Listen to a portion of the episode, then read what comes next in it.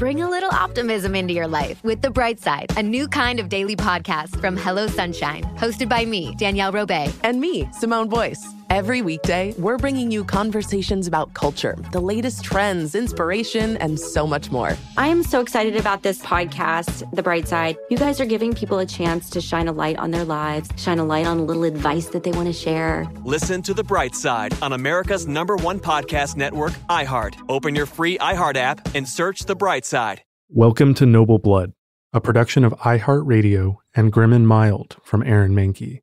Listener discretion is advised.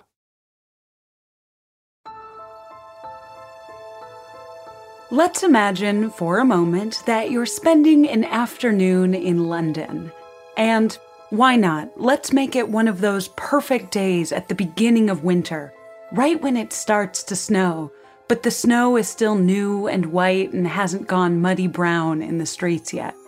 You look at your watch, or I suppose your phone, and you see that you have a few hours before you're scheduled to meet a friend in a pub where you'll sit by a fireplace drinking mulled wine. And so, to kill the time before your perfect English evening, and to lessen the chill just starting in your toes, you dip through the beautiful, ornate stone entranceway to the Victoria and Albert Museum on Cromwell Road.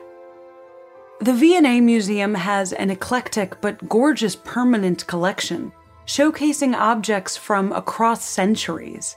One exhibit has theatrical costumes from decades of shows. There are robes Ian McKellen wore performing Shakespeare, an original puppet from the London production of War Horse. One room is dedicated exclusively to cartoons or designs for tapestries from the Renaissance master Raphael. But a slightly less showy room, if you turned left walking through the main hallway, would bring you to room 41 in which the museum houses its artifacts from South Asia, and in which you'd see what is, in my estimation, one of the most interesting single objects on display in the entire museum. In the center of room 41, behind a protective glass wall, stands an artifact called Tipu's tiger. It's a carved wooden tiger from the 1700s almost life sized, nearly six feet long. The tiger is beautifully painted, with patterned stripes in black and gold that look almost like paisley. A hidden compartment on the side of the tiger reveals a small organ that's still playable with keys. Beneath the tiger is a second wooden figure. It's a man being mauled to death by the tiger. If you turn a crank on the figure, the man's arms move and he makes dying moans. He's identified by the museum as a European, but the intent was almost certainly that he was British. The automaton tiger was one of the prized possessions of the Sultan of the Kingdom of Mysore at the end of the 18th century, Tipu Sultan, who fought against the encroaching power of the British East India Company during a series of Anglo Mysore wars. Tipu was one of the few Indian leaders to achieve decisive victories in battles against the British, and he became known as the Tiger of Mysore. His emblems were all tiger themed, and stripes decorated many of his weapons and banners. That the wooden tiger, formerly belonging to the Tiger of Mysore, now sits behind glass in a British museum feet away from where they sell tea and scones for a genteel picnic in the museum's courtyard, seems to me something a little beyond irony. A metaphor for the impact of imperialism disguised behind civility and well maintained museum facilities. But before you begin raising the banner for Tipu Sultan, he was also a complicated figure whose own legacy is currently being debated in the present day Indian state of Karnataka. It would be easy to saunter through the Victoria and Albert Museum, note the interesting centuries old automaton, and continue walking along without fully understanding who the man was who had had the strange mechanical animal built. Neither fully hero nor fully villain, Tipu Sultan is one of history's most enigmatic military leaders. the prince of a dying nation who roared before his ultimate defeat. I'm Dana Schwartz, and this is Noble Blood.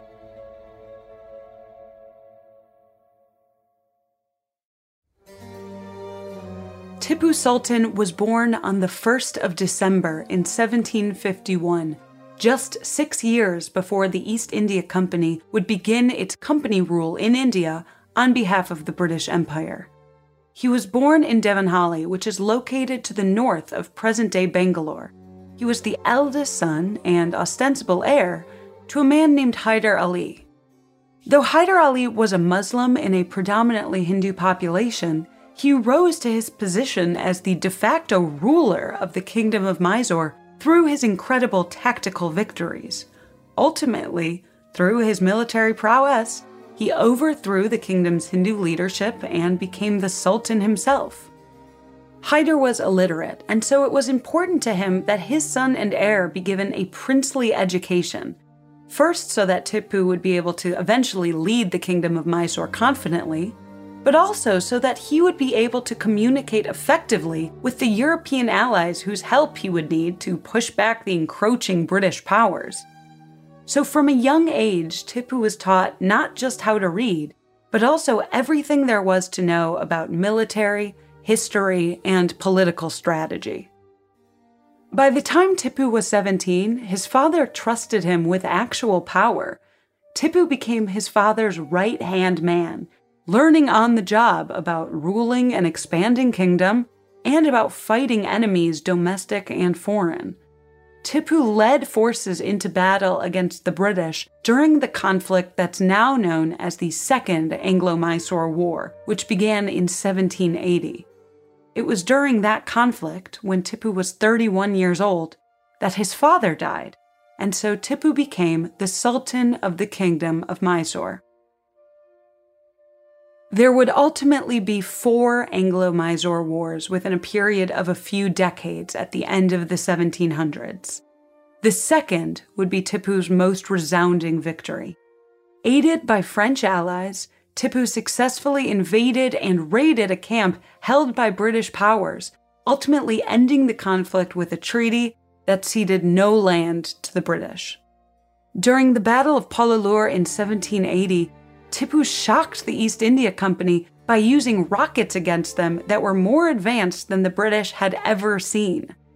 Now, I am quite literally not a rocket scientist, but my understanding is that, in layman's terms, these new rockets, rather than use paper tubing to hold the propellant, used iron casings, which made them able to fly further and higher and fly with more force. These rockets, which were all tipped with a spear, were slightly less accurate than earlier, more rudimentary rockets, but fired in a large group, they completely overwhelmed the British. Using his rockets, Tipu won the battle and helped end the Second Anglo Mysore War. In France, King Louis XVI recognized Tipu as an important ally, and the two were in frequent communication, with Tipu sending representatives and dignitaries to French court at Versailles. It was also during this period that the legend of Tipu as the Tiger of Mysore began to take hold.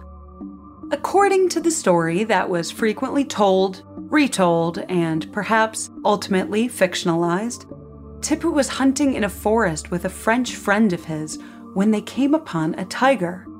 Stand very still, Tipu warned his friend and for a few moments, both he and the Frenchman stood in terrified silence, waiting to see if the tiger would lose interest and stroll away. It didn't. The tiger pounced on the Frenchman, killing him instantly.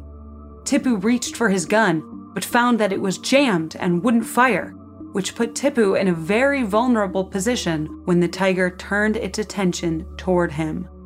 The tiger lunged, Tipu was able to fight the animal off and pull a dagger from somewhere on his belt, which he used to stab and kill the tiger. From that time on, Tipu used the motif of the tiger in almost all of his personal regalia. He was truly the Tiger of Mysore, not just because of his military prowess, but because of the way he shaped and modernized the kingdom. During his reign, Tipu introduced new coinage, a new calendar, and seven new government departments. He continued to advance and develop rocket technology, and he worked closely with French engineers to build one of his most unique possessions the wooden automaton tiger pouncing on a European soldier. This symbolism doesn't require much of an explanation. But Europeans weren't Tipu's only enemies. Mysore in the south of India was a comparatively smaller power on the Indian subcontinent, and one of their largest threats was from the Maratha Empire. One of Tipu's most important military victories was the defeat of the Marathas in 1787. But they would continue to be formidable rivals, especially during what would be known as the Third Anglo Mysore War, beginning in 1789. Now, if you're a longtime listener of this podcast, you might be aware of something that was happening in France in 1789. A little revolution that might have slightly distracted the political powers that be from honoring alliances with foreign allies. The new French Republic actually debated how they would tell Tipu that his friend Louis XVI wouldn't actually be answering his letters anymore. And so, for the Third Anglo Mysore War, Tipu went without French help. The British allied with the Maratha Empire and roundly defeated Mysore in 1792, swallowing up half of Tipu's kingdom in a single gulp. But things were about to get much, much worse.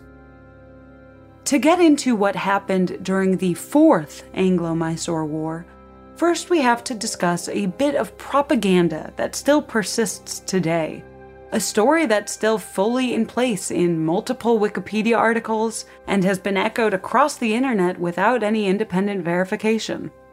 This is how the story goes. After the fall of the monarchy in France, the new French Republic decided that they would spread the good word of the doctrine of republicanism to their ally, the Kingdom of Mysore in southern Asia. And so in 1797, an emissary from France named Francois Ripaud arrived and, with Tipu Sultan and the French soldiers who were already stationed in Mysore, collectively began the Jacobin Club of Mysore. During the first ceremony, Tipu announced that he would henceforth be known as Citizen Tipu, and the crowd joyfully proclaimed that they hated all kings except him. Even more sinister than Jacobins in India for the British Napoleon had just invaded Egypt. Clearly, he was gearing up for a full scale invasion to push Britain out of Asia. The British decided that their only logical move would be a preemptive attack. So they launched a full invasion on all four sides of Mysore with more than double the soldiers that Tipu had at his command. The British invaded the capital city of Seringapatam, killing Tipu in the conflict they would continue to annex most of the Mysore kingdom, leaving just the pocket core of the kingdom to be ruled, in name at least, by the Hindu dynasty that had been overthrown by Tipu's father. But here's the slightly sticky part.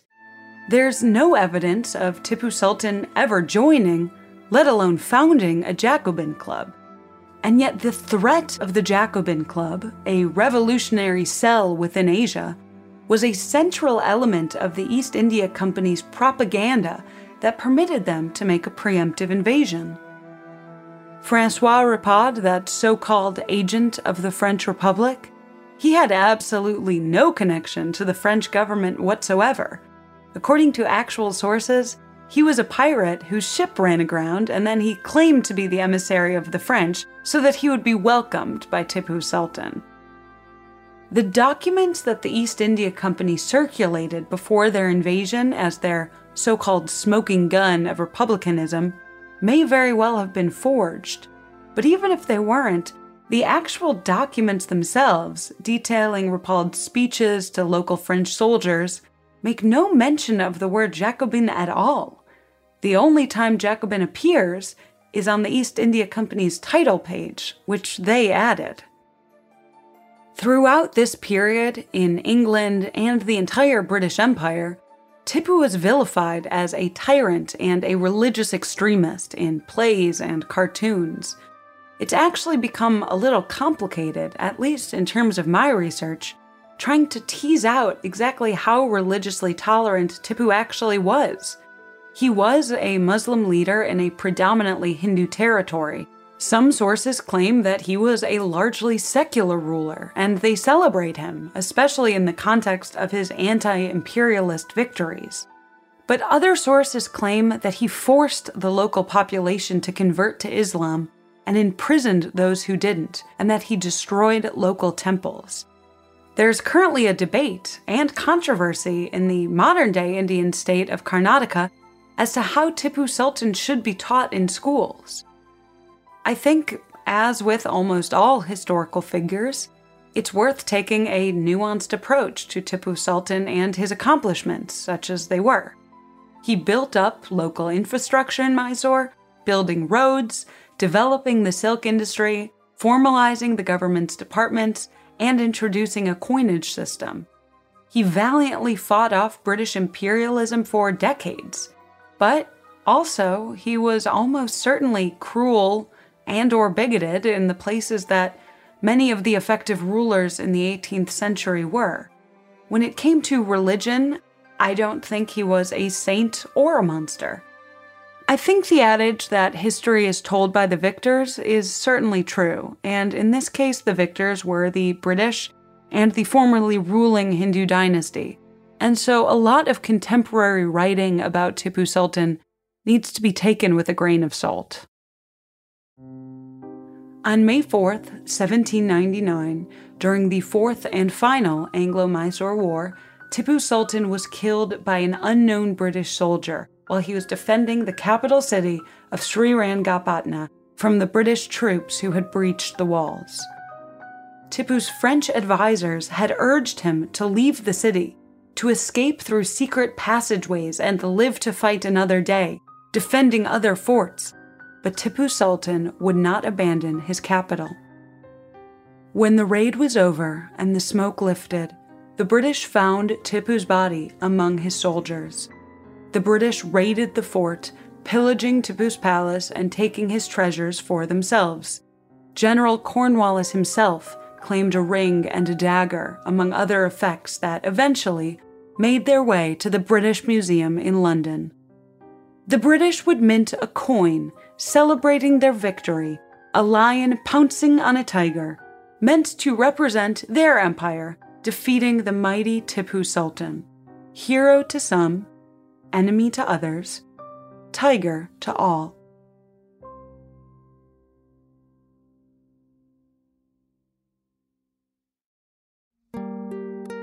That's the story of Tipu Sultan in Mysore, but keep listening after a brief sponsor break to hear a little bit more about what happened to his personal effects.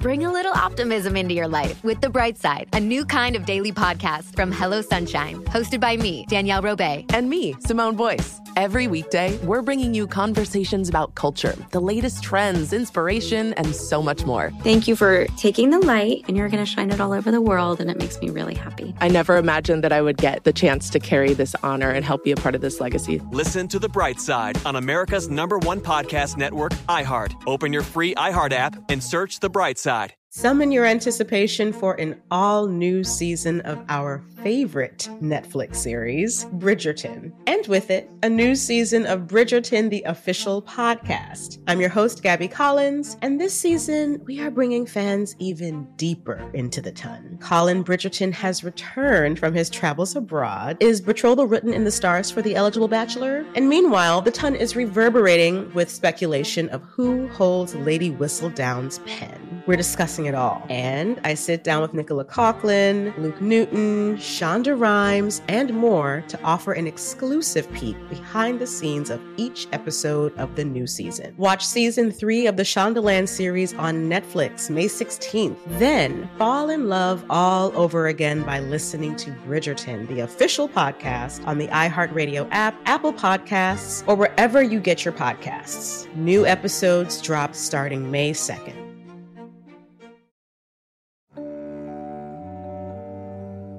It's a present day question as to whether or not the British Museum should be able to house the artifacts that were, in effect, trophies that they claimed from their imperialistic invasions all over the world. Some people argue that treasures like the Parthenon marbles that were removed by the Earl of Elgin should actually be displayed in the country in which they were discovered. When it came to those particular sculptures, known colloquially as the Elgin marbles, UNESCO actually offered to help mediate the dispute between Greece and the British Museum, although the British Museum actually declined arguing that UNESCO is meant to only mediate between countries. Their perspective, I'm sure, is that they've been dutiful custodians and that the display of artifacts from all over the world visible together in one central hub is an important and powerful educational tool. But Tipu Sultan's artifacts would eventually return to their homeland in 2004, the Indian billionaire Vijay Mallya purchased the sword Tipu used in his final battle and Tipu's personal ring from the British Museum and brought them back to India. He believed their rightful home. One quick note before we leave, and as I'm sure you're tired of me talking about, I wrote a book. It's called Anatomy a Love Story, and it's a novel that comes out January 18th. If you wanted to pre order a copy, that would mean the world to me. If you're a fan of spooky, slightly macabre stories, you're absolutely going to love it. I put everything that I love in a Noble Blood story and everything I've learned researching that period of history into this book. If you want a signed copy, they're doing them through Book Soup, and I'll also be sending signed book plates and pins through the website where I also sell Noble Blood merch, dftba.com. dftba.com is where there's a variety of Noble Blood merch for you to enjoy and eventually, I hope, books of Anatomy a Love Story. And finally, we have just begun a series on the Patreon called Reign on Me, where I'm joined by one of my closest friends, Karama Dankwa, and we go through the beautiful disaster that is the CW show Reign about Mary, Queen of Scots. So if you're interested in watching along with us and hearing our takes on that truly disastrous but beautiful and sort of amazing show, subscribe on the Patreon now. As always, thank you so much for listening, and the best support anyone could give this show is just continuing to listen and be with me as we, you know, keep learning and growing.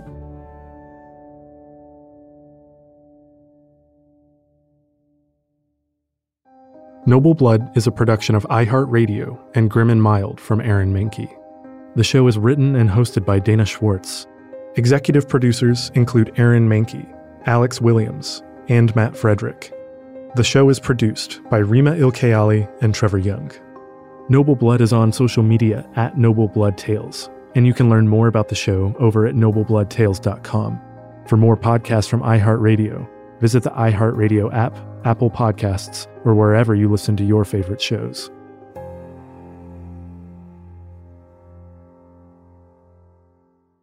Bring a little optimism into your life with The Bright Side, a new kind of daily podcast from Hello Sunshine, hosted by me, Danielle Robay. And me, Simone Boyce. Every weekday, we're bringing you conversations about culture, the latest trends, inspiration, and so much more. I am so excited about this podcast, The Bright Side. You guys are giving people a chance to shine a light on their lives, shine a light on a little advice that they want to share. Listen to The Bright Side on America's number one podcast network, iHeart. Open your free iHeart app and search The Bright Side.